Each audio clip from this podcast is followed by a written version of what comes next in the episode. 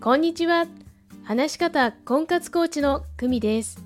このチャンネルでは、話し方を強みにして、1年以内に独学で結婚するコツをお伝えしています。今日のテーマは、話すのが苦手な人が超えるべき第一関門です。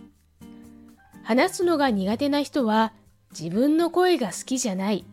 声や話し方を聞いた時気持ち悪いと思ったとよくおっしゃいます。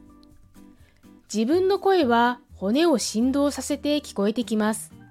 他の人には空気を振動させて伝わります。自分の録音された声に違和感を覚えるのはその聞こえ方の違いによるものです。例えば、走るのが速くなりたいアスリートが自分の走り方を見るのは気持ち悪い見たくない、でも早くなりたいと言っているでしょうかそんなことはないですよね。動画を撮って腕の振り方、足の運び方、様々な細かいことをチェックして改善しているはずです。私もジャズダンスを10年習っていましたが、自分の動画を見ることができるようになったのは5年も経ってからでした。そりゃ、うまくなるはずもありません。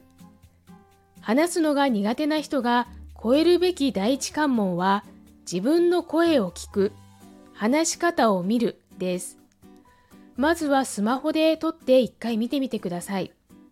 習慣化するには、スタンド FM などの音声配信を練習として始めてみるのもおすすめです。